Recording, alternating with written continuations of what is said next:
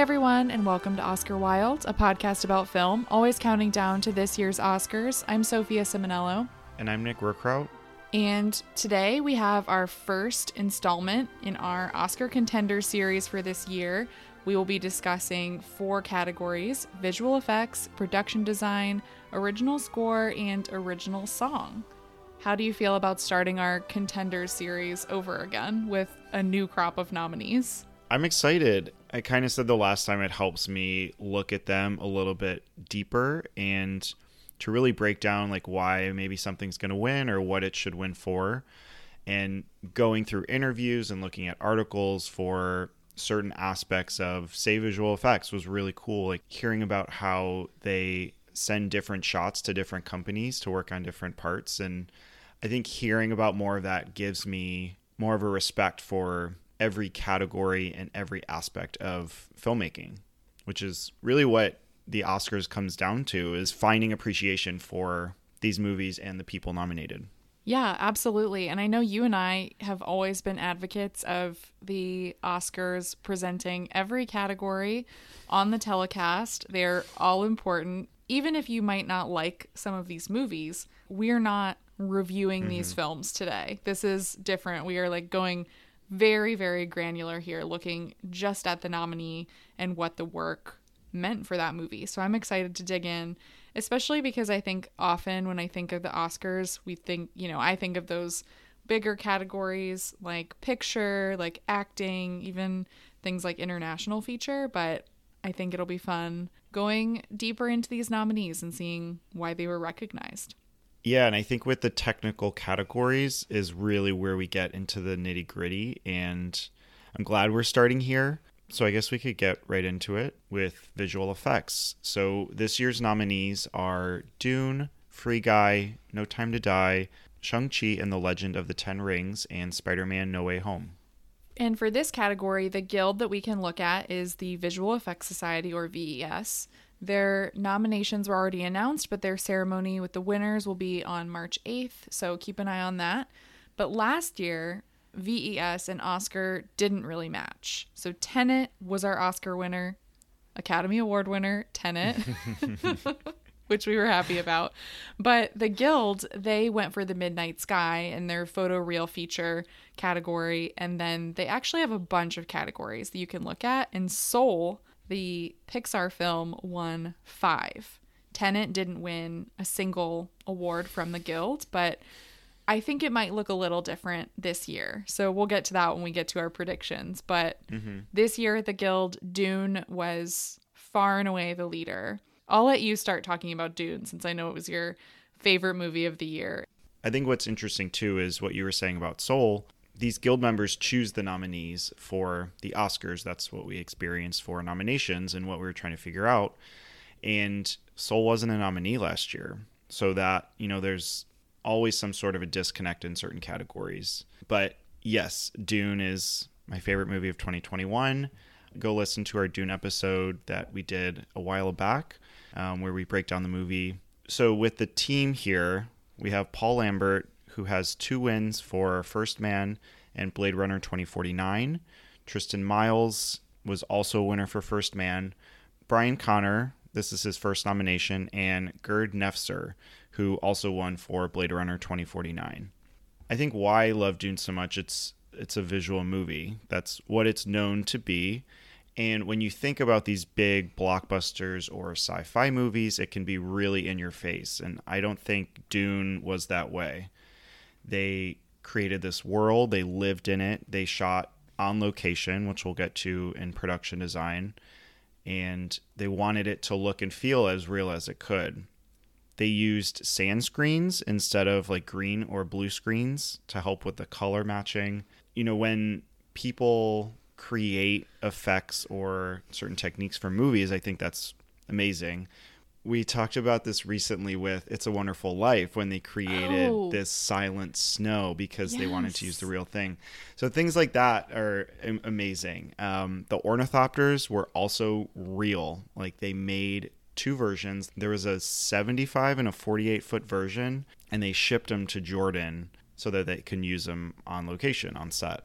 And there are a lot of internal worlds, a lot of exterior shots in Dune, so I think they do a good mix. And then other visual effects elements here, we have the body shields, which make Timmy look like he can actually fight.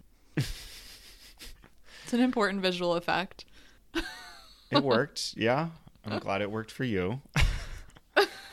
There's a lot of stuff going on with the sand, either mm-hmm. when they're mm-hmm. flying or the sandworms itself. Like that is I guess, the biggest visual effect here and making yeah. that look as real as possible. And then with the Baron Harkonnen and his suspensors, there are a lot of individual elements here. And I think that's why Dune is the front runner.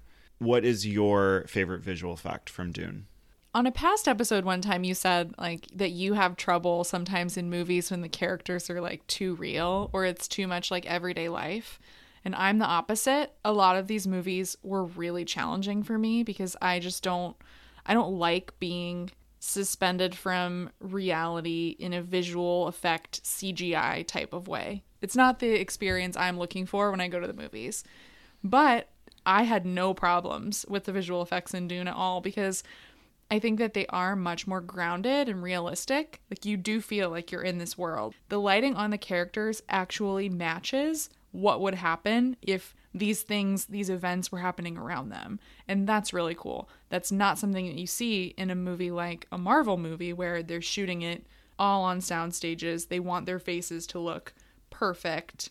But yeah, I just think it's really cool. I like how all the characters are often included in the shots and when I was researching this movie and like hearing from the visual effects team and the production design team as well, the thing that they were most nervous about was actually the sand because the sand is everywhere in the movie. We see the sand quite often. And when you have the ornithopters, for instance, I liked learning that they shot helicopters taking off and landing so you could see how the wind and the sand would blow. And then the team, they used that footage to inform their visual effects mm-hmm. design of the sand. I also love the sand displacement with the worms, even though I, I personally hate looking at the worms. I liked that effect. I thought that was really cool. I learned that they placed a metal plate under the sand and that would vibrate. And then the VFX artists, they matched this effect so a lot of it was shot really practically. And yeah. I think that you can see that in this movie. It feels like there are things that these characters are actually experiencing. So to go back to your original question, because I just rambled, definitely the sand displacement with the worms. That was really scary in the movie. Mm-hmm. Like seeing it kind of ripple like that, yeah. and you know something's mm-hmm. underneath about to come up. Yeah. And how at different lengths from land or from the sand, it rippled differently. So I mm-hmm. I loved that. My other like one time thing that happened is when the ship floats out of the water and you mm-hmm. have this bird's eye shot of the ocean. I thought that was so beautiful. So even smaller things like that. I also really love how when the I'm blanking on the name of what this would be called right now, but the ship that the Bene Gesserit come in on you know what I'm that talking too, about? Yeah. When they arrive and it's so dark and you can you're almost blinded by those lights and you mm-hmm. can't really make out the details. I love that because that's exactly how it would look to you if you were waiting for these women to come in. If you were watching them, like that's what you would see. It wouldn't be you wouldn't see all these up close details of their costumes or their faces, which is I think what we get in a lot of sci-fi movies. The lighting is just all wrong. I still crack up when they leave in the ship and Lady Jessica is standing there and she's getting like whipped by the rain and yeah. the wind. but yes, so memorable. I think it's important to remember that we watch all of these movies when we do these contenders episodes. And yes, we watched Free Guy. This is our next nominee. our team here, we have Swen Gillberg. This is his second nomination. We also have Bryan Grill. This is his third nomination. Nikos Kalaitzidis. This is his first nomination. And Dan Sudick. This is his 11th nomination. This movie, I think the visual effects here, to me, after seeing this, it was very clear like why it was nominated because it is a unique concept and I did like the concept of the movie, but looking at the like video game world that is created, it is pretty cool how it feels very influenced by a lot of different video games. it incorporates 1300 VFX shots. This style of visual effects isn't my cup of tea compared to Dune, but I did think they were doing pretty like cool things with animation and with the graphics here. What did you think of Free Guy and more specifically, I guess the VFX in the movie? I think as a movie it was about what I expected. It was, you know, action packed, lots of visual effects going on, but I think the nomination makes sense. Like I didn't mm-hmm. expect it to show up here, but every single minute there are so many visual effects going on. Mm-hmm. And I think they were well done. I really liked the look of it and what they were doing. So they were joining all of these worlds, everything from video games like Grand Theft Auto and Fortnite to action movies, other Marvel movies. They have a Marvel reference in here, Star Wars. So I think the way they layered not only the world, but having to see this world from inside a game and then from outside the game in the movie, mm-hmm. I think was pretty cool. What was the moment in the movie that you thought best showcased the visual effects? When he first puts on the glasses and you start to see all of these things floating that aren't there, and then he takes the glasses on and off. I think that was maybe the first moment. Another really big scene that they have is when they're driving and this world is collapsing on them. Mm-hmm and then later on when he's running on this bridge and like the world again is collapsing and the pixels are like being erased. I think those are the moments when there's the most going on. I really liked the glasses too, but I also think one of the funniest things that I learned about this movie and I was very curious about when I watched it. So, this team they created about 50 new characters in the movie like in the game, and when they were working with Ryan Reynolds in the studio, he actually brought in one of his and Blake Lively's daughters, and they actually made her a character in the movie. Oh. they like motion captured her.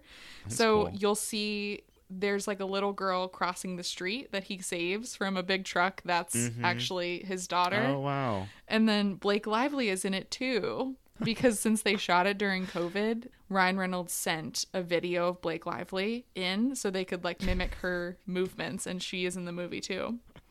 Oh my gosh. So yeah, so I thought that was fun. It just feels like a, it would have been a really fun movie to work on. Mm-hmm. Definitely. I mean, you have Jodie Comer and Ryan Reynolds like riding a motorcycle out of a building. Like obviously that's CGI, but mm-hmm. like all of the moments between them are cute. And then you have Channing Tatum showing up and Taika Waititi playing this evil boss. Yeah, when Ryan Reynolds is acting and producing a movie, I think you're bound to have a good time. Let's move on to No Time to Die. Another one of your favorite movies from the year. Yeah, I think another movie that uses visual effects really well and almost subtly. The team here, we have Charlie Noble. This is his first nomination also Joel Green's first nomination. Jonathan Fawkner, this is his third nomination, and Chris Corbould, who has won previously for Inception, another amazing winner in this category. So, what did you like from No Time to Die? Well, I really loved the movie. I think it's so action packed, and I do think that the visual effects are used really creatively, especially with some major set pieces that we have. We have that gorgeous Aston Martin, the DB5, which has been like, really important to the team throughout. I mean, Aston Martin, that's an iconic brand, and I think prop, I would say, that's associated with Bond. Um, we also have the trawler, which is that underwater scene with Felix. I thought that was a great use of visual effects there. And I also thought that the island at the end with Rami Malek used visual effects very creatively too. And I think through all of these, what I really liked was that this team, I think, really connected the visual effects to the emotions that were happening with the characters and also with the audience. So each of these things that I mentioned, they're at key points in the film and they all have this like core connection I think to it being Daniel Craig's last Bond film. That was something that I really liked. What about you?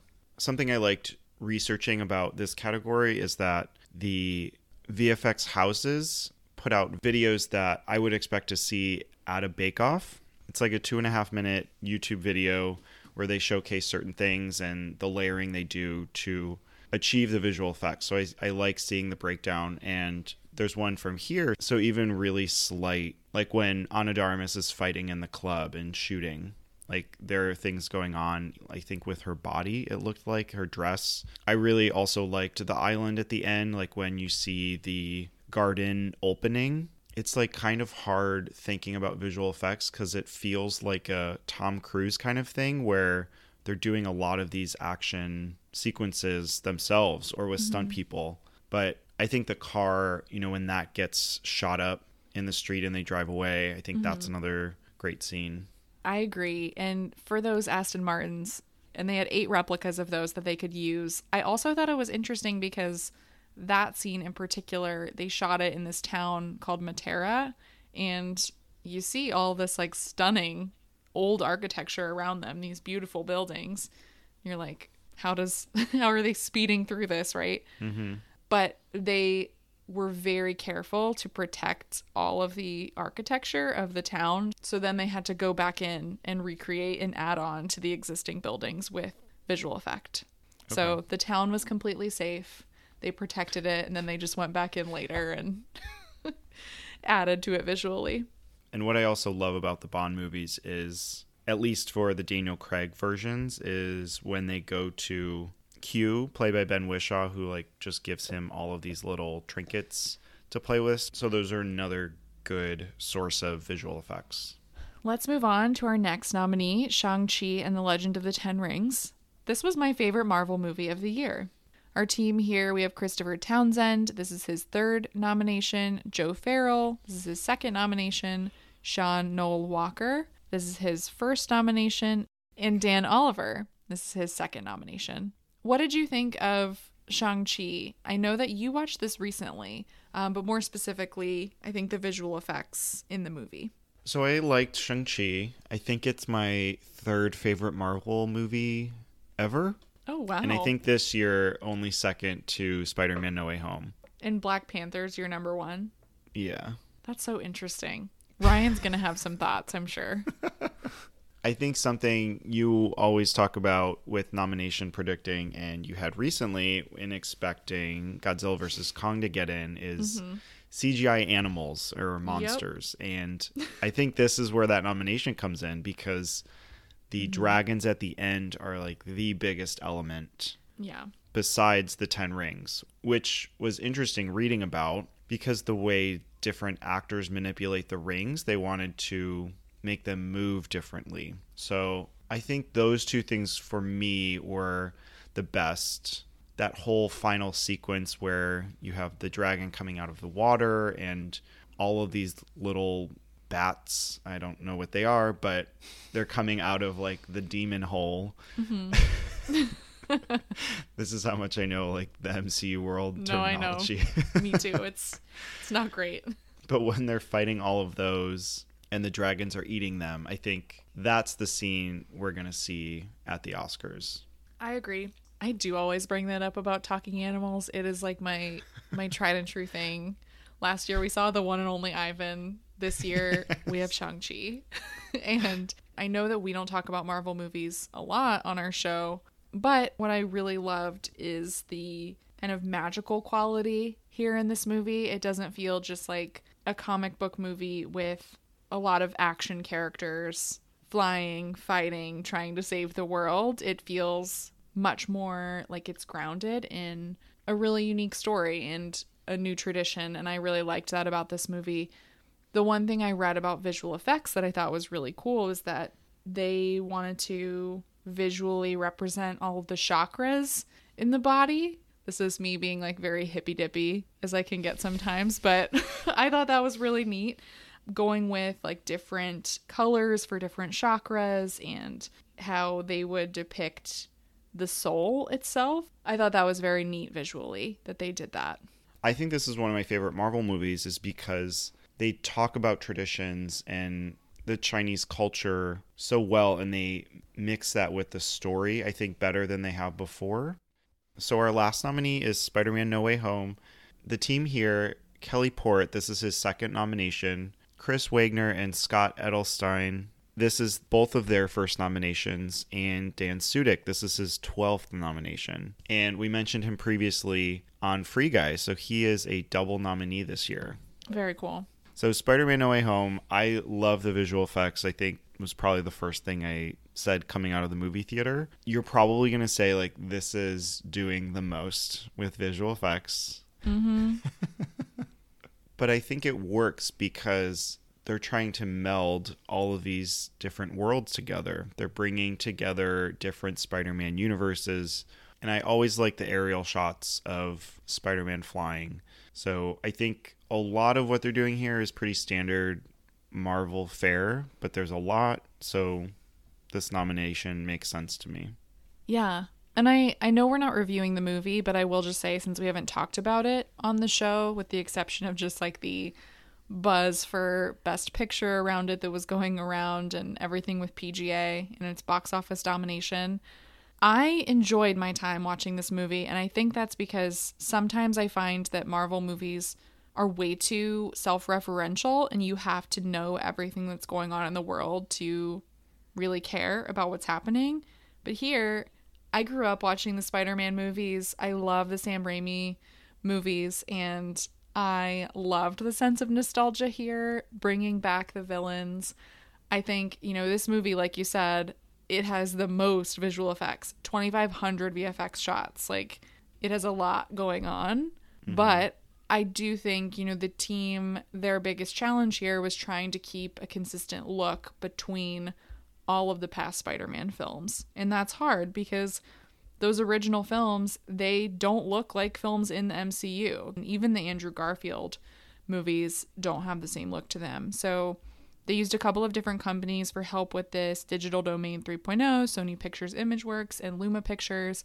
They even applied a de aging technique for Alfred Molina and Willem Dafoe, which I thought was interesting to try hmm. to get that look right that they had in those existing movies, Spider Man and Spider Man 2.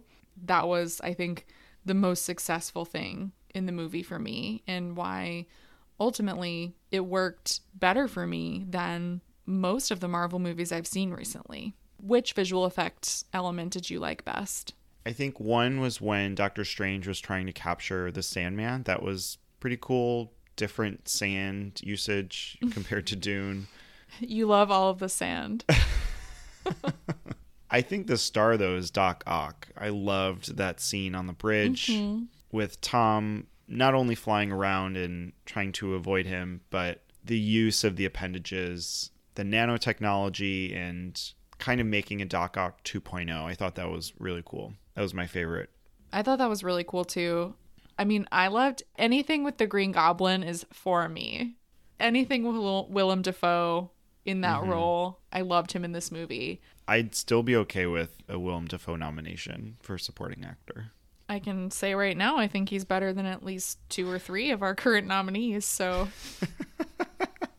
that's all I'll say there. so, on these contenders episodes, what we will do for each category, we will say what our write in vote would be, who we think should win, and who we think will win. So, what is your write in vote? it'd have to be the Matrix Resurrections just because you immediately think of visual effects. It's not an inspired pick. What would yours be? Mine would definitely be the visual effects for the tragedy of Macbeth. We talked about this on our episode on the tragedy of Macbeth. I just think the way that they use visual effects in the movies incredibly creative, especially with the witches. And mm-hmm. I was really sad when this movie wasn't on the short list because it mm-hmm. belonged there. And who do you think should win? I think that Dune should win. I think that the uh, visual effects are just phenomenal in the movie.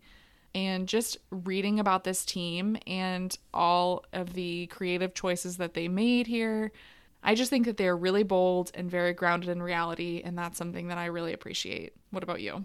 Definitely Dune. It's no surprise. and who do you think will win? I think out of all of Dune's 10 chances to win, this is its best. So I think it's pretty safe to say Dune will be my next Tenet, my next Academy winning Dune. yeah, if Dune doesn't go home with at least one Oscar, I will be really surprised. I also think that Dune is going to win here. it just feels like a slam dunk and Mm-hmm. a pretty easy prediction. And they usually go for best picture or at least best picture adjacent movies, nothing super showy. I'm not sure a Marvel movie has won here yet. So Dune is definitely the safe choice also. Right. And I know that people in the past, and us included, we've compared Dune to Mad Max Fury Road, and that famously did not win visual effects, even though people were predicting it. Ex Machina won that year, which is still one of the coolest wins, I think, in mm-hmm. category history. But I don't think we have a nominee here like that. That's this, like, mm-hmm. kind of cool indie with a lot of hidden support. So I feel like Dune is pretty safe. And worth mentioning with these categories we'll talk about today, even though the nominees were chosen by craftspeople in the branch, the entire body can vote on visual effects, which gives the edge to Dune. Mm-hmm. Next up, we have production design. Our nominees are Dune, Nightmare Alley, The Power of the Dog, The Tragedy of Macbeth, and West Side Story. So we look at two guilds here. One is the Set Decorator Society of America, which has their ceremony on February 22nd, and the Art Directors Guild, which is on March 5th. So also keep an eye out for those. The SDSA is coming up really soon. So I think once we start to see these winners, if what we don't say doesn't align today, we can be like, okay, wait, maybe we should change. So our first nominee here is Dune. The team we have Patrice Vermette as the production designer. This is his third nomination.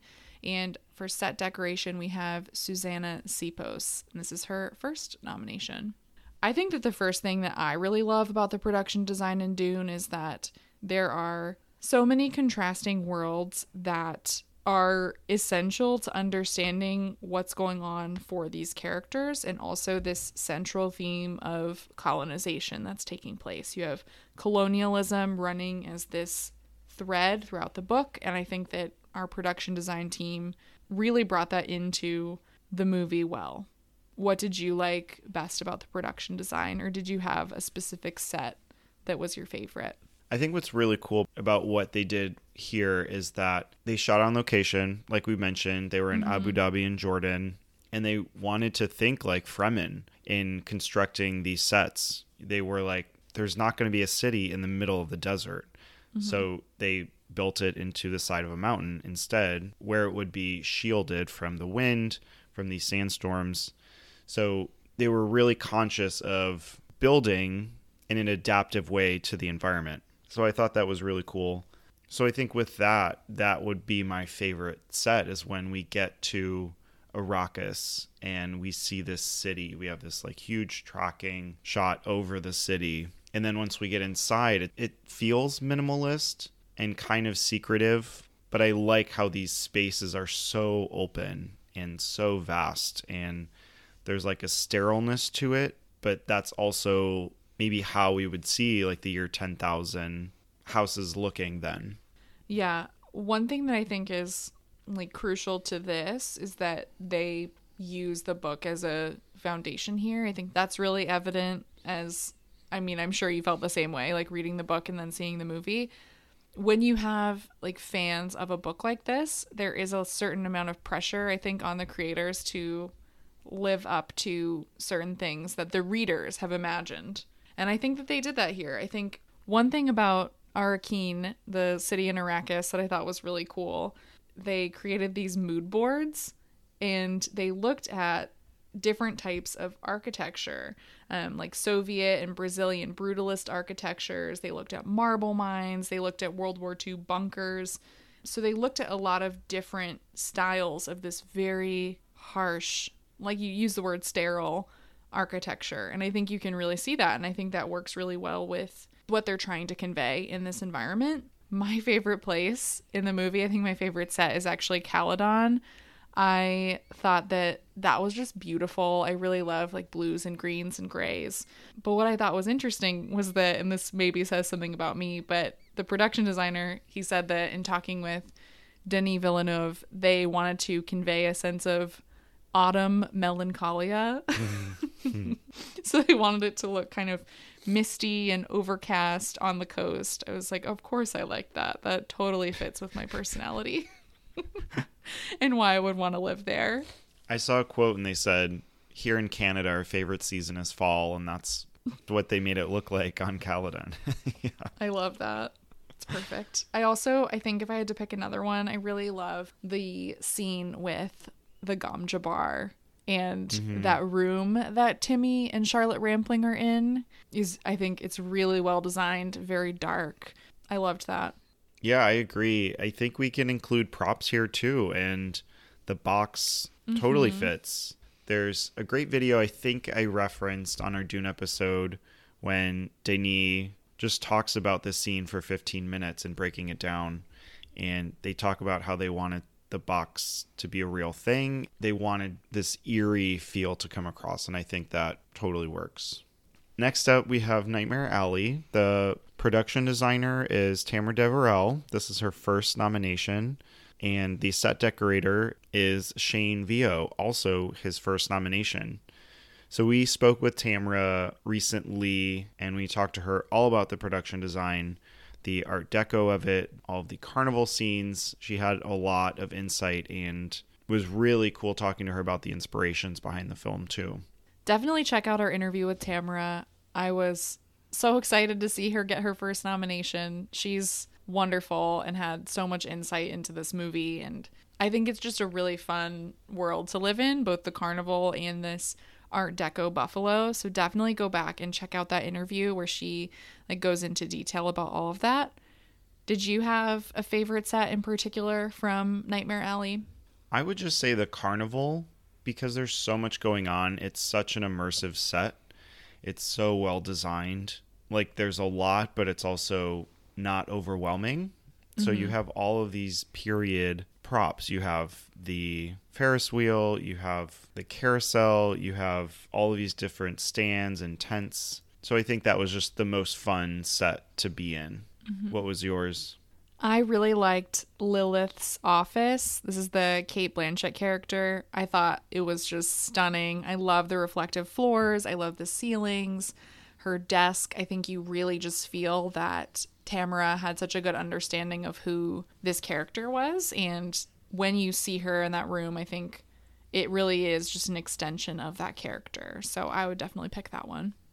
Next up, we have The Power of the Dog. Our team here, we have Grant Major as our production designer. He won once before for Lord of the Rings, Return of the King. And our set decorator is Amber Richards. This is her first nomination. I was so pleasantly surprised to see this nomination. I think when it didn't show up at the guilds, we were fairly uncertain that it would show up here. Neither of us predicted it. Again, I'm not saying anything new here when I say this is my favorite movie of the year, so of course I love the production design, but I really love how you have these wide open spaces and then this house that's almost just plopped down right in the middle of it. And when you're out in the open, you get this sense of agoraphobia. When you're inside this house, you get such a deep understanding of who the Burbanks are as a family, but also this like deep claustrophobic internal world. So mm-hmm. I love the production design here. What do you think of the production design for The Power of the Dog? I was shocked to see it in only because it's very minimalist. There aren't that many sets, but mm-hmm. I think what they're accomplishing though, it makes sense. Grant and Amber in speaking to Jane and you know how they want to create this world. The sets were made to heighten the, the psychological and emotional tension underneath. And what was also interesting is that Major, coming from Lord of the Rings, he brought back elements of Middle Earth. Mm-hmm. And I think you definitely get that with the exteriors, the mountains that surround this house. My favorite little moment is probably when they're crawling through that little tunnel to when we mm-hmm. get to his like secret hideaway. Mm-hmm. So that I can definitely see like this Shire hobbit nature with all of those branches and this claustrophobic enclosed space, which is definitely how Phil feels mentally like trapped inside himself. Mm-hmm. I absolutely love that scene too and the way that it's designed. I was really interested to learn that Grant Major, he said that story wise, the tunnel represents a transition into a different world for Phil. So they really incorporate that into the design. You see him move from one world to the next. And I love how they bring back these trees into it because trees, of course, like feel very mystical, feel very magical in how you're thinking about nature. And that, of course, and I'll get to this when we talk about score, but that is the moment where you feel the real Phil when you see him connected to nature. It's deeply beautiful and very sad. And I think that it also shows like the level of control that she has as a filmmaker here to like work with her team in such a level to make everything ultimately about the characters. And that's why I think this movie is just so successful. I was also going to say that was my favorite, but since you did, I will pick a different one. Um, I think we have to talk about the house. I think that mm-hmm. the house that belongs to this family is so interesting. It's based on Teddy Roosevelt's Sagamore Hill house, and it's so brown. Like everything about it is just this deep, dark brown. You have a lot of leather, a lot of dark wood. Um, it really evokes a mood. And I think that that is, again, one of my favorite elements in the movie is that you're outside, you're in these big, bright, wide open spaces. We're mm-hmm. rarely outside at nighttime, with the exception of at the very beginning. So when you go into that house, it almost always feels like it's nighttime or there's this sense of darkness there for the characters. And I love that, that the house is almost like another character. It's like a symbol of how what you project to the outside world isn't always what's going on on the inside. And I think that this house very clearly represents Phil. And then later, you know, Rose, the house also shows how trapped she is. Again, I also love all the little details here with set decoration. Another Campion piano. I love the detail mm-hmm. of, and I talked about this on our episode for The Power of the Dog, but I love the detail of how in the bedroom we have twin beds for Phil and George. That feels just so bizarre, right? That these two adult brothers are sharing a bedroom in this gorgeous big old house. But I mm. love that. That level of detail there, I think, makes this really stunning work and a very deserved nomination. So, next up, we have The Tragedy of Macbeth. Stefan Dechant is the production designer. This is his first nomination. And then Nancy Haigh is the set decorator. She's won twice before for Bugsy and Once Upon a Time in Hollywood. It's a lot of your favorite worlds colliding. Oh my god, I know, right? I love Once Upon a Time in Hollywood. we talked a little bit about the production design in this movie on our episode, so check that out. What was your favorite set, favorite part from The Tragedy Macbeth? One thing that I talked about on our episode that I really loved on rewatch was just how angles were used, how the architecture of the space really highlights different angles. Sometimes we're in like very, very angular rooms. Other times we're in almost circular spaces. We have a lot of archways that we're working with, and none of the architecture is associated with a particular period. They're all a little bit conflicting, and that's something I really like. I think that Joel Coen and the production design team here felt really beholden to the text, which I think you always should do when you're working on Shakespeare. But even more so than that, I think what was really cool was that Coen specifically wanted not a castle, but the idea of a castle. Like, that's just very profound to me, I think, when you're thinking about this movie and how it was really abstracted. And Dechant also said that he had 10 weeks to design and build 33 sets, which to me sounds like an incredibly heavy load. Wow of work mm-hmm. to like get all of that done. Um, he worked a lot with Bruno Delbonnel as well, the cinematographer, um, doing a lot of sketching out these sets and working with 3D modeling software to build them. Then his set designers could build the model very quickly based on that. Hmm, I would say my favorite set is, and this is part visual effect as well, but when we are in the room with Denzel after Macbeth has become king and the doors burst open and all these leaves come flying in and we have that throne room and I think just the combination of visual effect and production design there works really well to see kind of what's going on in Macbeth's mind um, but also in this really unique castle space. What about you? There are two shots that are constantly going through my brain whenever I think of this movie, and the one I mentioned on our episode when Banquo is going through these pillars after he's given this soliloquy.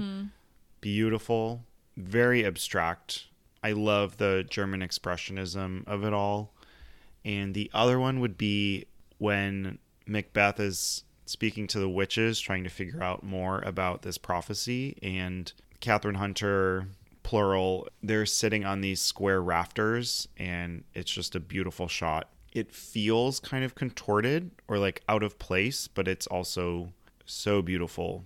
And we have to say that next up for Stefan Dechant is the Robert Zemeckis Pinocchio because we will never escape Pinocchio. 2023 Oscars.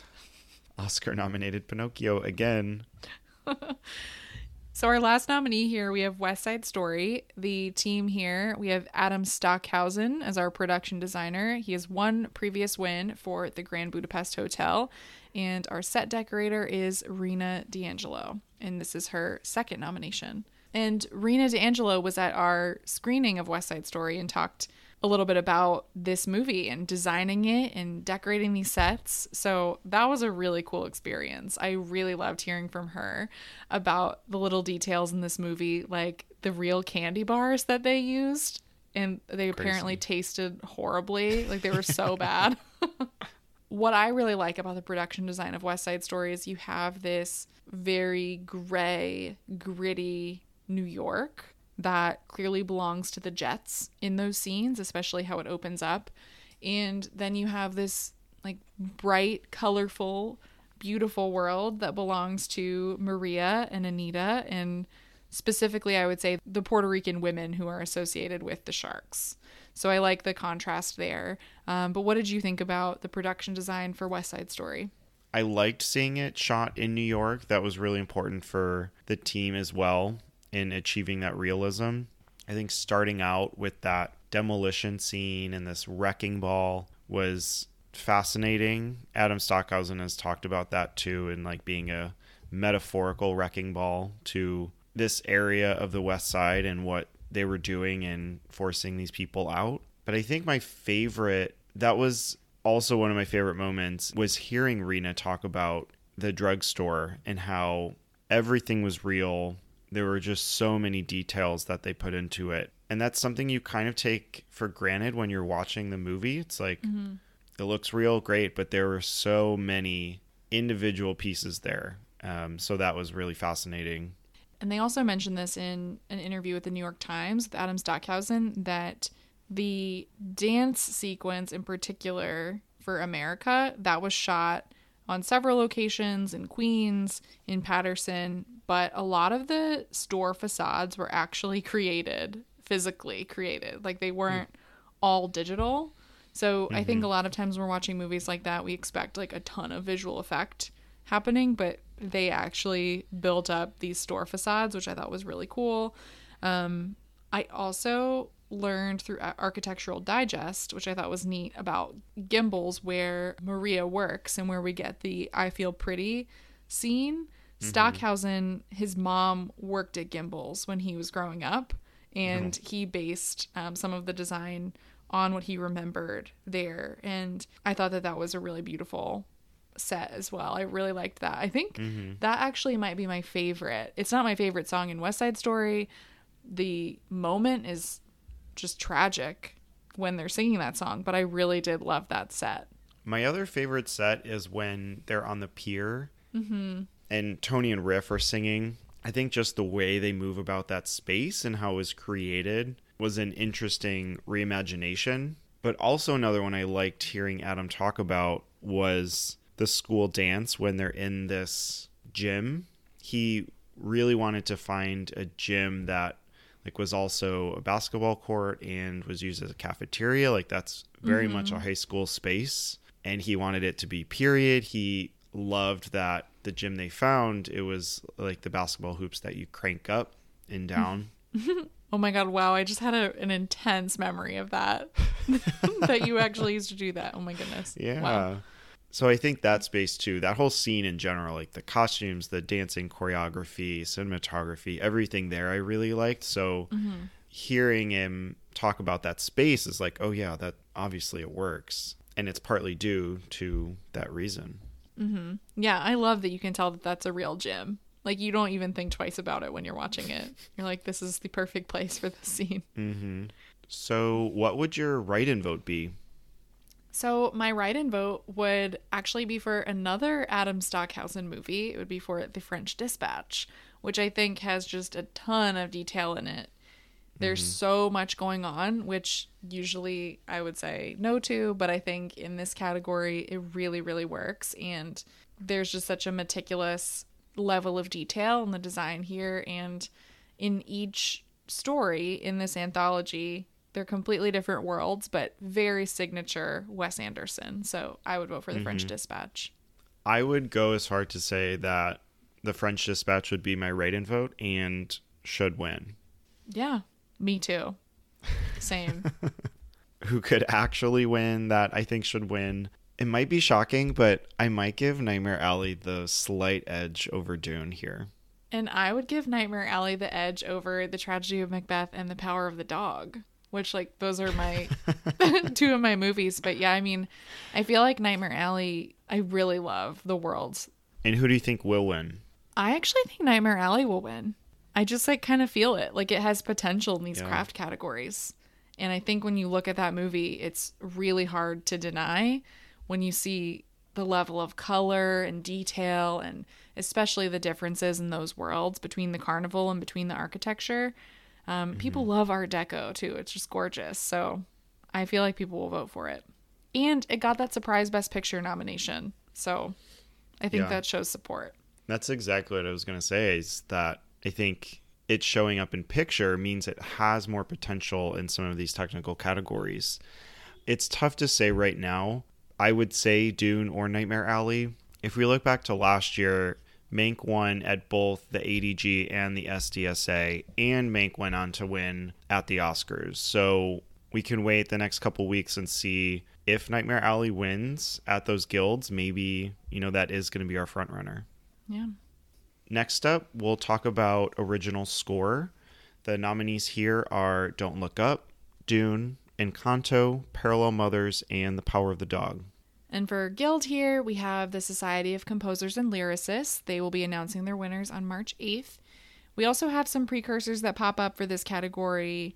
So far, Zimmer has the most wins for the Dune score, including the Golden Globe. So, first up, we have Don't Look Up, which is composed by Nicholas Britell. This is his third nomination after Moonlight and If Beale Street Could Talk. He's worked with McKay before on The Big Short, Vice, and Succession. I think that's his best work, um, apart from his Barry Jenkins collaborations. But what do you think of the score? Yeah, I was going to say, I, oh my God. I mean, I love Nicholas Britell. I think that he's definitely part of this like new guard of composers in Hollywood. And I absolutely love the score for If Beale Street Could Talk. I'm obsessed with it. If you ever need a good cry, put on that score. It's beautiful. Um, Moonlight as well. I feel like I prefer his work with Barry Jenkins, possibly because I prefer the films of Barry Jenkins. But I mean, the Succession theme, it's a bop. I mean, that is just like, it's great. But I actually like the score here for Don't Look Up. Um, I listened to it this week when I was working, um, just like put it on in the background. And I think that Britell does a really good job of tackling the wild tonal shifts in this movie, kind of balancing out these different elements, moving through the tones, right? Going from comedy to this impending doom that we have. I thought that was really cool, and I think that he did a really good job. I also want to point out he did co write the music for the songs Just Look Up and Second Nature, which is the Bon Iver track um, at the end. So his stamp is all over the music for this film, which I think, besides Jennifer Lawrence, is the part of the movie that I liked the most. I agree with that. I think the score is a great juxtaposition and keeps things light. I mean, the movie itself is this searing satire, dark comedy of climate change, and the music just doesn't let it get dragged down too much. It's very light, poppy. There's also like some big band stuff going on in this score that I really like that I think is cool. I also thought it was really funny that he made the commercial music in the movie. So all of the ringtones, anything that is like in- incorporated with like the talk shows or the presentations, that's also all Britell. So very different from like your traditional film score I think you would get here. And I think as far as this score goes, we've talked a lot in the past about how like sometimes we will work to scores or you know in college we used to study to certain movie scores like do you think this is one that you're going to come back to and if it is like do you have a favorite track from it it's okay if you say no I think once I get over the fact that Don't Look Up has four nominations, mm-hmm. maybe I'll return to this, but I haven't listened to the entire score since I saw the movie. Do you have any favorite tracks? What do you think about revisiting yeah, this? It's hard because I'm really not a fan of the movie. I don't see myself necessarily like returning to this and playing it through like I do with a lot of Britell scores. I think if I had to recommend a track, I would pick Thanksgiving Overture to Logic and Knowledge. That's a good representation, I think, for this score and one that I would recommend. I do think if you're going to listen to a Britell score, I would do Moonlight and If Beale Street Could Talk before I would do this mm-hmm. one is Thanksgiving is that the dinner scene towards mm-hmm. the end? Yeah, it is. I do remember that being a great song, yeah. Next up, we have Dune. This score was composed by Hans Zimmer. He has one win for The Lion King, which was forever ago, which is crazy. I feel like he's always a name that we think of when we think of film scores and someone who I would guess would have more than one win. But yeah, he just has his win for The Lion King. We've talked extensively about this score um, on our Dune episode, but I think a cool thing that's happening is that Hans Zimmer has been involved in a lot of Dune press and Dune Q and A's. So, like when I saw it at New York Film Festival, Hans Zimmer was there with Denis Villeneuve promoting the film and talking about the score. When I saw the first 10 minutes in IMAX, one of the features at the beginning was we actually had Hans Zimmer in person, but in this like featurette talking about the score. So I think this is definitely an element of the film that people are talking about, that people single out as their favorite. So, what did you think about the score for Dune? Again, this is something we really dive into on our episode. I loved that he created new instruments because in this futuristic world, they wouldn't have the same instruments as we do now on Earth. So I think his invention in creating these new sounds and making it feel very operatic at times, but keeping that core Zimmer sound was phenomenal. I've returned to this already multiple times. I mean, Zimmer himself is a composing icon. So besides The Lion King, which he won for, this is his 11th other nomination. So I'm hoping it brings him home a second win. I said this on our Dune episode, and I will say it again. I think that if Hans Zimmer does not win for this, he is not winning another Oscar, maybe in his lifetime. Ever again. this song, Dream of Arrakis, that we start on, if you listen to the album straight through, which I've done, it reminds me so much of the main title from The Shining. Especially, mm. like, there's a part at the end, so much so that I wonder if he was inspired by it or even sampled some of it. Like, it is very, very close to that. And it's interesting because Kubrick, 2001 A Space Odyssey, is such a blueprint for modern sci fi. So I could mm-hmm. definitely see Zimmer looking to Kubrick films for inspiration, but I wouldn't necessarily pick The Shining. I will post on like Twitter or Instagram what I'm talking about to see if people think this sounds similar at all. Again, I'm not a musician, but it's just something it it sounded very similar, so I was curious mm-hmm. about that. But yeah, I think we ta- one thing that we talked about is that that creation of those instruments and we don't have an orchestra here in this movie in the score and I think that you can tell that it sounds very alien, it sounds very different. Also another thing that Zimmer talks about a lot is that it is grounded in female voices. Like he liked to bring those into it because the women in Dune are essential to the story. The Bene Gesserit, Chani, and I think that you can really see that in the score. So my track that I always play first when I come back to the score is Armada. Do you have any favorite tracks? Or have you revisited this score? Um, I did this week for pod prep, but I, it's not one that I go to. It's I think because it's very intense and very loud, and it's just like a very particular mood. It's not a calm down score, which is usually what I look for when I'm looking at movie scores. But I do like Armada. I also like Bene Gesserit. That's a very creepy one. So I would say those two. Also, like Tenet, this is yes a chaotic score, like oh my god, very but I high love, strung. But I love the Tenet score. I will say that. That one I actually think I prefer, which might be crazy to say, but that one I return to. Those are the two that I will like put on when I'm riding my bike through the city, and I have.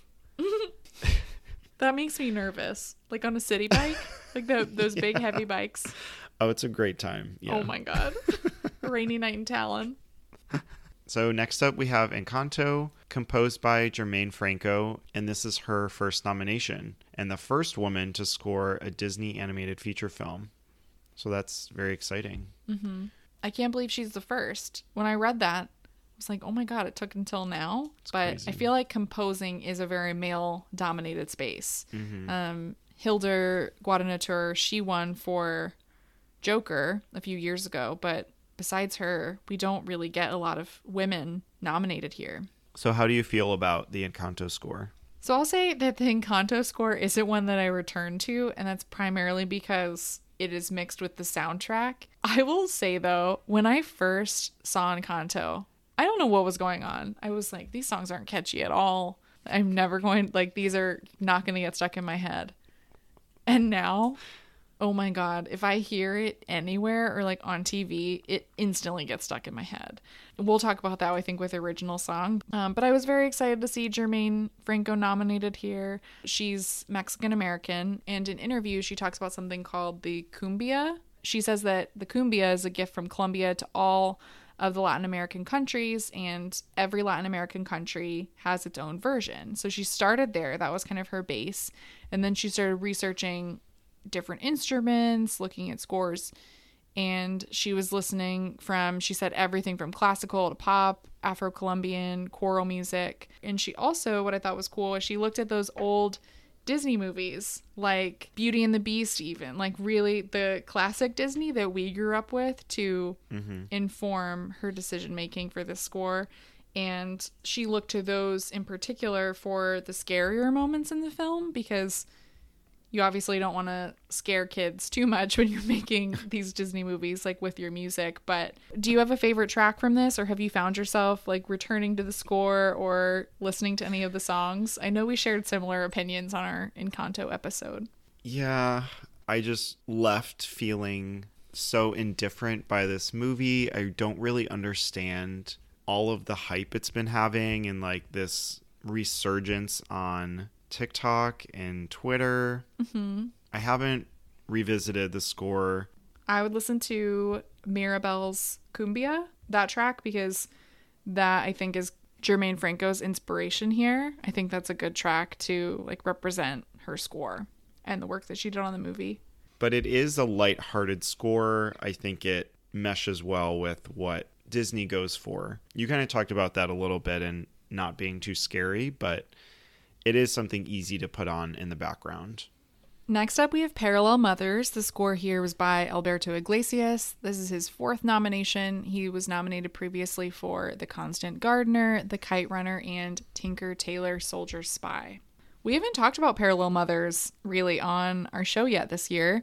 I was happy to see this here. Um, Alberto Iglesias has been working with Almodovar for 25 years, so he's I think his like long-standing collaborator, and I really liked this score. It was something that I did pick up on when I was watching the movie as um, one of my favorite components for sure. What did you think of the score here? The score fits really well with Almodovar's worlds. You know, it's very melodramatic, it's subtle, but it's playful. So I think it getting so much critical attention and doing well throughout this award season has been pretty exciting and you know it's nice to see that. I think in terms of listening to this over and over it's kind of an oddball to just put on just because of that world that almodovar lives in I actually really like this score. I think this is, after listening to it in preparation for this, I think this is going to be one that I return to. I really like that Iglesias said that he wanted the score to have a thriller aspect to it. Um, he mentioned this in an interview with The Hollywood Reporter. But again, like you mentioned, we have parts of this movie that feel like this strong Almodovar melodrama. And I think that this score and the partnership between him and Iglesias. Like you can really see that here. But yeah, I really like this score. Um, and I think it, it works as an extension of Penelope Cruz's character in the movie. So I don't have a particular track to recommend, but I would recommend listening to the entire score. It's a it's a nice listen. And our last nominee is The Power of the Dog. Composer here, Jonny Greenwood. He was previously nominated for Phantom Thread. And should have won. I was a little surprised we didn't get a double Jonny Greenwood nomination this year with Spencer. But were you happy that The Power of the Dog showed up for him instead of Spencer? Oh, of course. Yes, I was very happy about that. I don't love the Spencer score. Um, I think if you're going to listen to a particular track from that score, I have listened to Crucifix over. I really like that one, but I think that The Power of the Dog is his stronger score this year. I mean, the second this score started in the movie, I was hooked. I was like, okay, like we are going to, this is a dark tale that we're about to get. And you can feel that the mood is so strong in his scores. And I love how he uses individual instruments here. And he and Jane Campion, I think, work so well together. She asked him to score this movie very far in advance. So he had a lot of time to work on this. And they have a great video together. It's called Jane Campion and Jonny Greenwood Anatomy of a Score. It's through Netflix. If you like the score of this movie, I highly recommend like watching this video and um, listening to them talk about their working relationship. One thing that they mentioned is that they both think it's crazy that sometimes directors will use temp scores.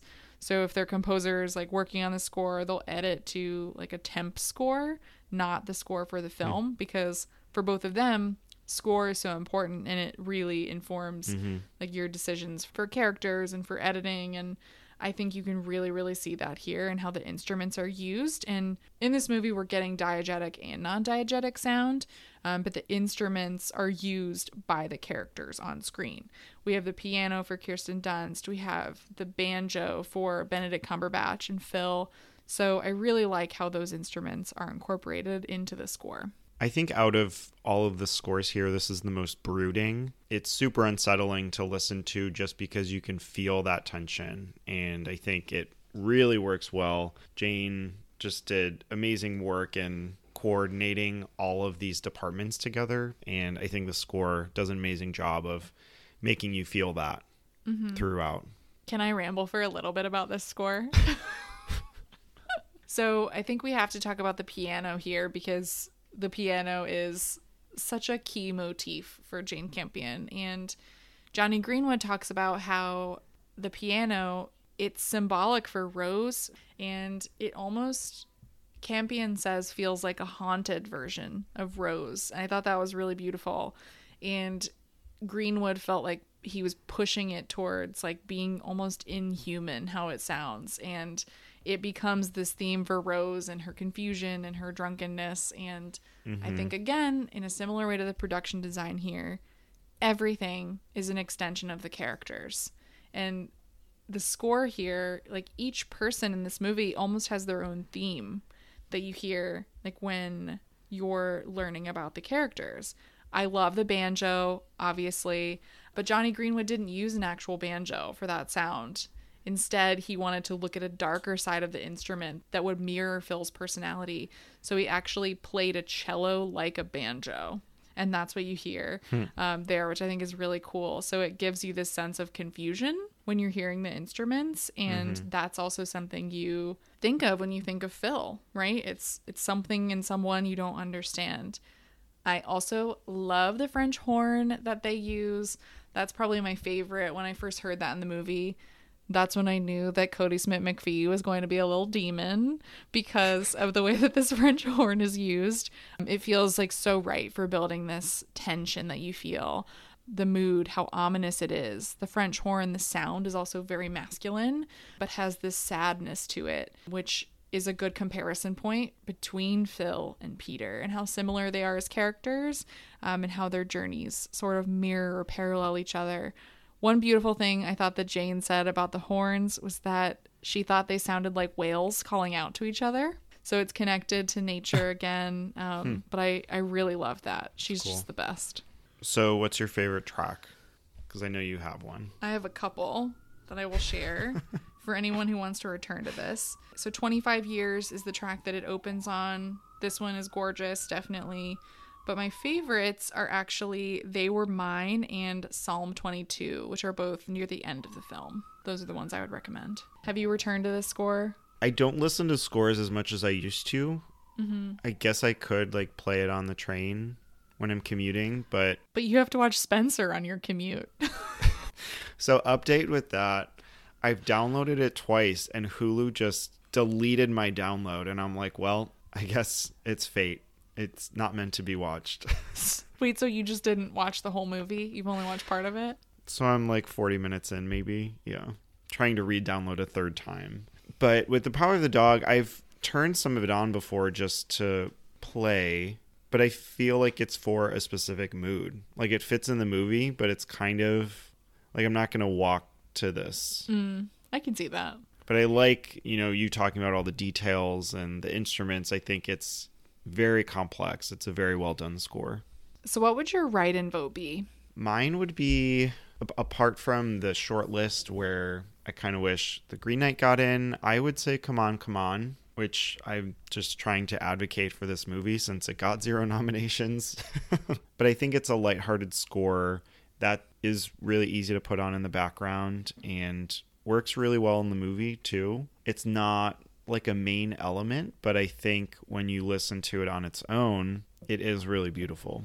What would yours be? Mine would be Dan Romer's score for Luca. So I'm picking another animated movie here. I love this score. It's so fun. It's beautiful. I also love Luca. It's my favorite nominee in mm-hmm. the animated feature category yeah, rewatching Luca and hearing the score, it's like horrible that this wasn't nominated. Mm-hmm. And who do you think should win? I think hands down, I'm really sorry to do this. Jonny Greenwood should absolutely win for The Power of the Dog.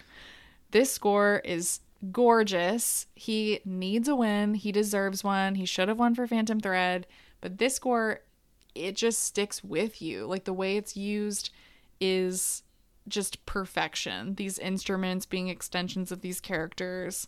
I think he totally deserves an Oscar. Someday it'll happen, but I think Dune should win. It's no surprise that we're each advocating for our favorite movies of the year here. and who do you think will win? I think it'll be Zimmer for Dune. Yeah, I think you're right. Next up, we have Best Original Song. Our nominees are Be Alive from King Richard, Dos Oruguitas from Encanto, Down to Joy from Belfast, No Time to Die from No Time to Die, and Somehow You Do from Four Good Days. And then with guilds here, it's the same as SCORE, so the Society of Composers and Lyricists, which again, March 8th. So our first nominee here is Be Alive from King Richard, and we have two credits on this. It is Dixson's first nomination and also a first nomination for Beyonce Knowles Carter.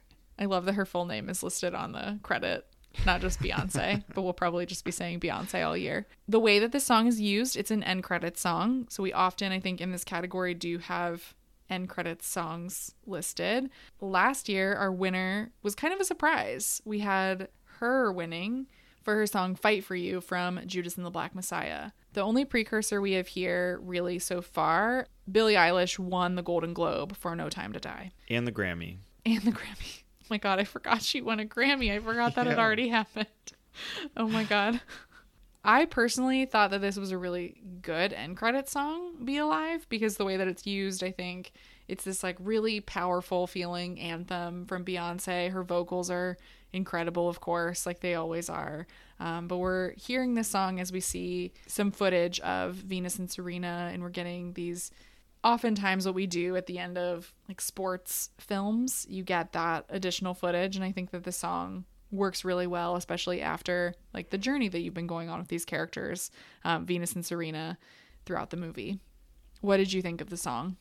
I liked it as well. I think it's a really hopeful, uplifting way to end this movie over that montage. And it was just driving home everything that the movie was trying to say.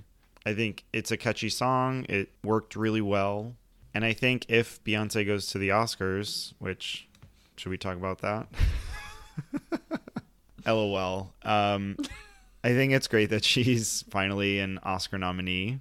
And with Beyonce, I think like a big thing here, if she does go to the Oscars, um, having a big star like that performing, that's definitely a draw yeah. to audiences. Mm-hmm. I do wonder this year if they will, like last year, put the original song performances ahead of the show.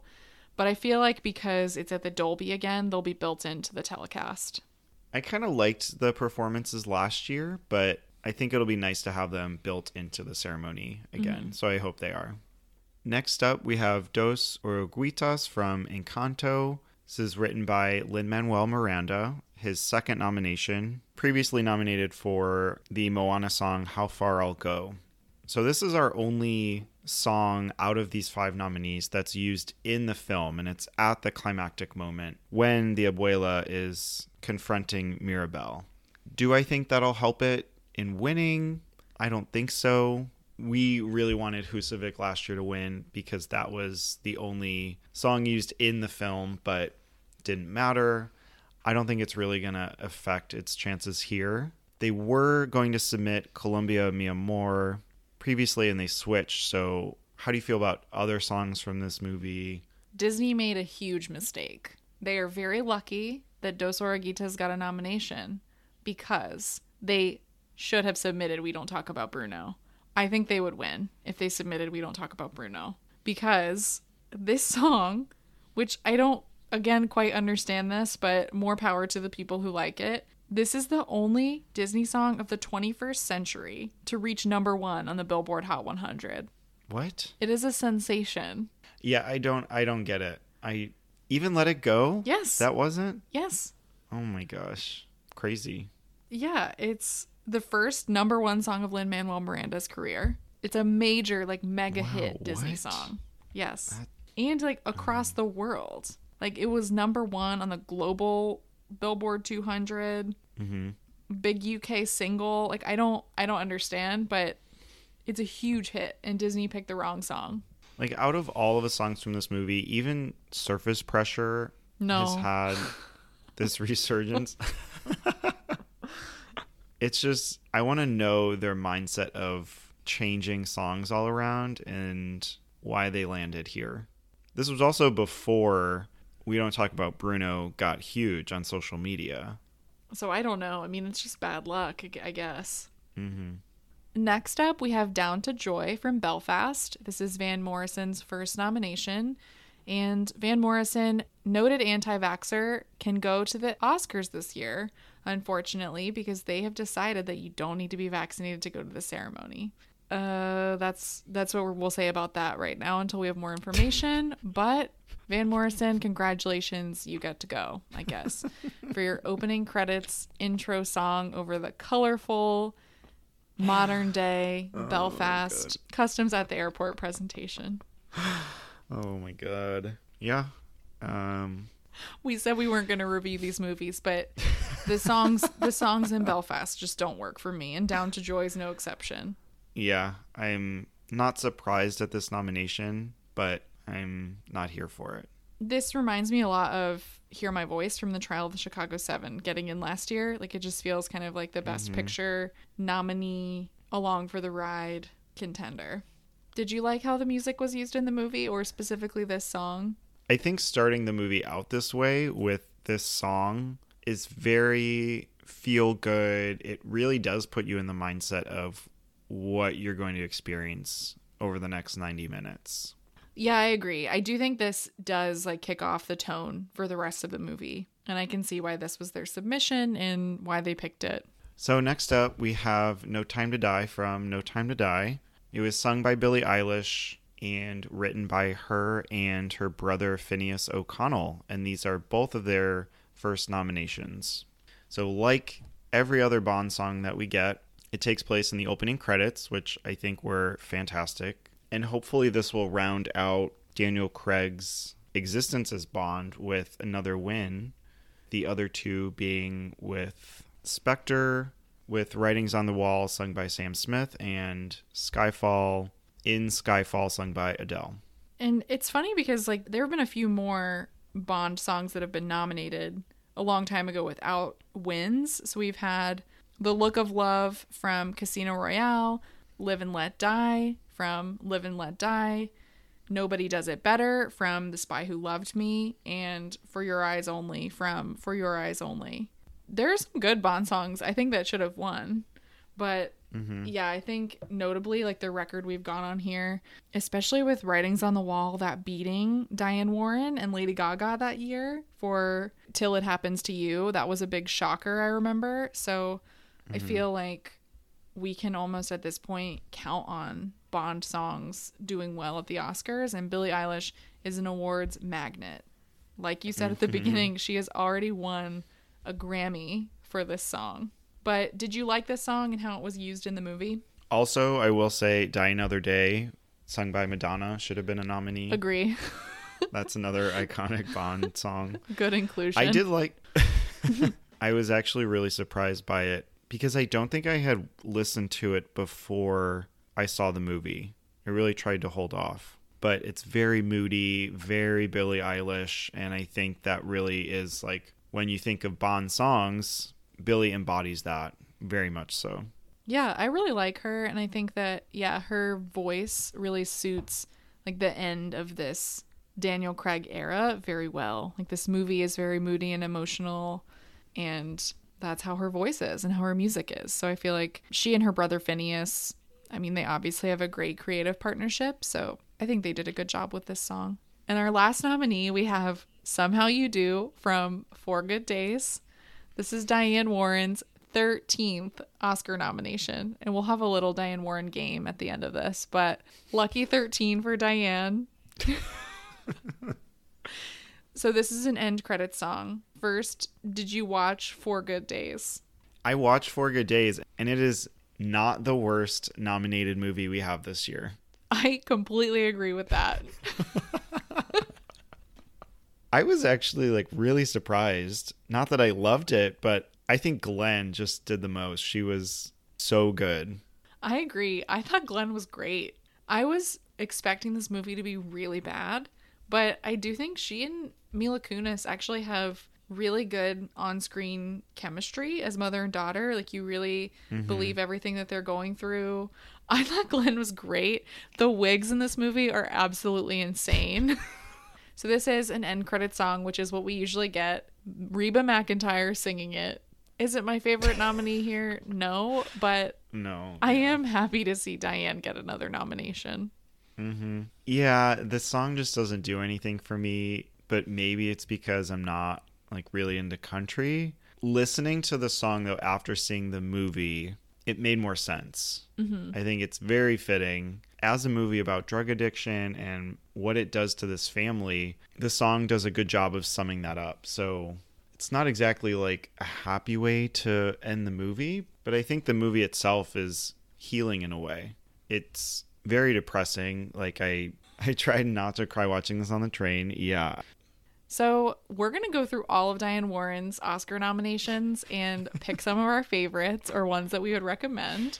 so she has Nothing's Gonna Stop Us Now with Albert Hammond from Mannequin, Because You Loved Me from Up Close and Personal, How Do I Live from Con Air, I Don't Want to Miss a Thing from Armageddon, Music of My Heart from Music of the Heart, There You'll Be from Pearl Harbor, Grateful from Beyond the Lights, Till It Happens to You with Lady Gaga from The Hunting Ground, Stand Up for Something with Common from Marshall, I'll Fight from RBG, I'm Standing with You from Breakthrough, Io sì or Seen with Laura Pausini from The Life Ahead, and Somehow You Do from Four Good Days.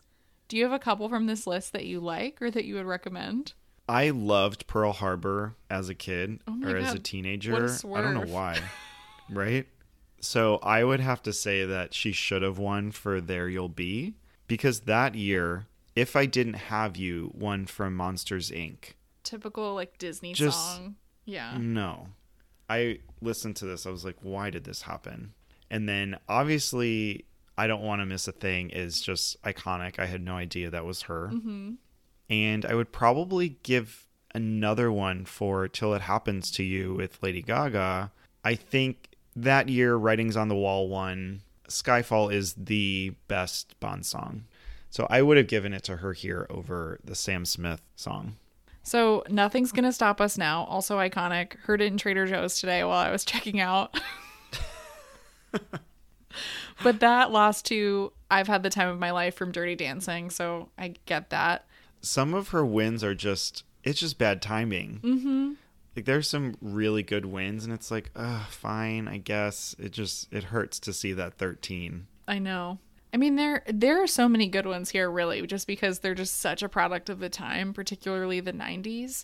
Like, "How Do I Live" from Con Air, hilarious that that's her and that it was nominated.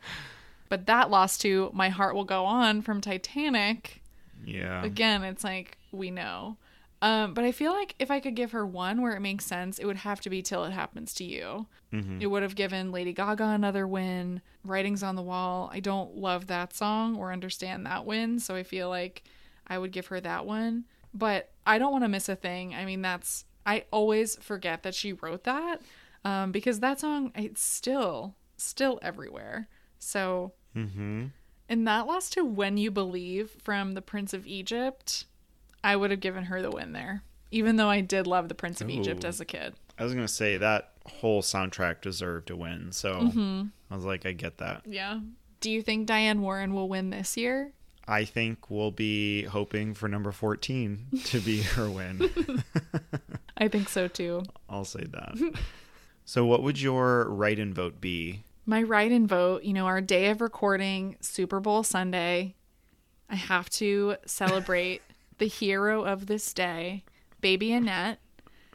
I would pick So May We Start from Annette as the eligible song, but there are so many songs from this movie that I would pick. But I would just, I'll stick with the one that they submitted, which is So May We Start. They really missed out here. I'm mad that it wasn't nominated. I would have been really excited for this category for once. Um, but yeah, you should have nominated the Sparks Brothers and opened the show with this song easily. Yeah, that's a great pick. I am going with "On My Way" from the Mitchells versus the Machines. A great little pop song, cute little movie. I actually listened to this quite a bit, and after I'd seen the movie, it was like on repeat. Learning and relearning your music taste is always a fun journey for me. Love to throw some curveballs in there. yes. and who do you think should win? I think Billie Eilish should win for No Time to Die. I agree. Can't believe I'm saying that after like two years of waiting for this movie. I know. we knew. We did know. I we've been waiting for it for so long. I agree with you. I think she deserves it. And who do you think will win? I think she's going to win. I think the recent track record with Bond songs at the Oscars, like, and her already having a Grammy for this song and how well she does at the Grammys, it makes sense. I think, especially because what we missed last year, I predicted Leslie Odom Jr. winning for Speak Now from One Night in Miami, but her previous Grammy winner, she was right there waiting in the wings. So I feel mm-hmm. like that I'm going to follow that this time. I think you could say Beyonce maybe because King Richard did really well that day, but I'm going to stick with Billie Eilish for now. Yeah, I agree. I think it's going to be another Bond song. So that's our first Oscar contender episode. A few technical categories. We'll be back in a few weeks with our technical episode part two. Like we mentioned throughout, keep an eye on the guild, see if any of these change over the next few weeks. We still have quite some time before the Oscars, so a lot can happen. And next time on Oscar Wild, in our next episode in our contender series, we will be talking about three categories documentary feature, animated feature, and international feature. Very excited for these. I think we do have to be transparent and share why we're pushing our technical categories episode, which is because Cyrano was nominated for costume design and we haven't seen Cyrano. So we have to wait for that one.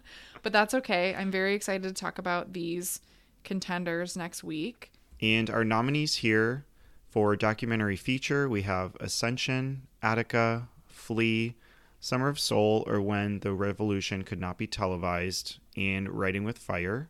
Our animated feature film nominees are Encanto, Flee, Luca, The Mitchells versus the Machines, and Raya and the Last Dragon. And for international feature, we have Drive My Car, Flee, The Hand of God, Lunana, A Yak in the Classroom, and The Worst Person in the World. I'm excited to dig into these categories. A lot of Flee, right? It's nominated in all three categories that we'll be talking mm-hmm. about. So we'll talk about, I think, its distinguishing factors, right, in each of those categories and how it plays into the race. But yeah, thank you all for listening. You can find us on Twitter and Instagram at Oscar Wild Pod. If you like our show, please rate, review, and subscribe, and we will see you next time. Thanks, everyone.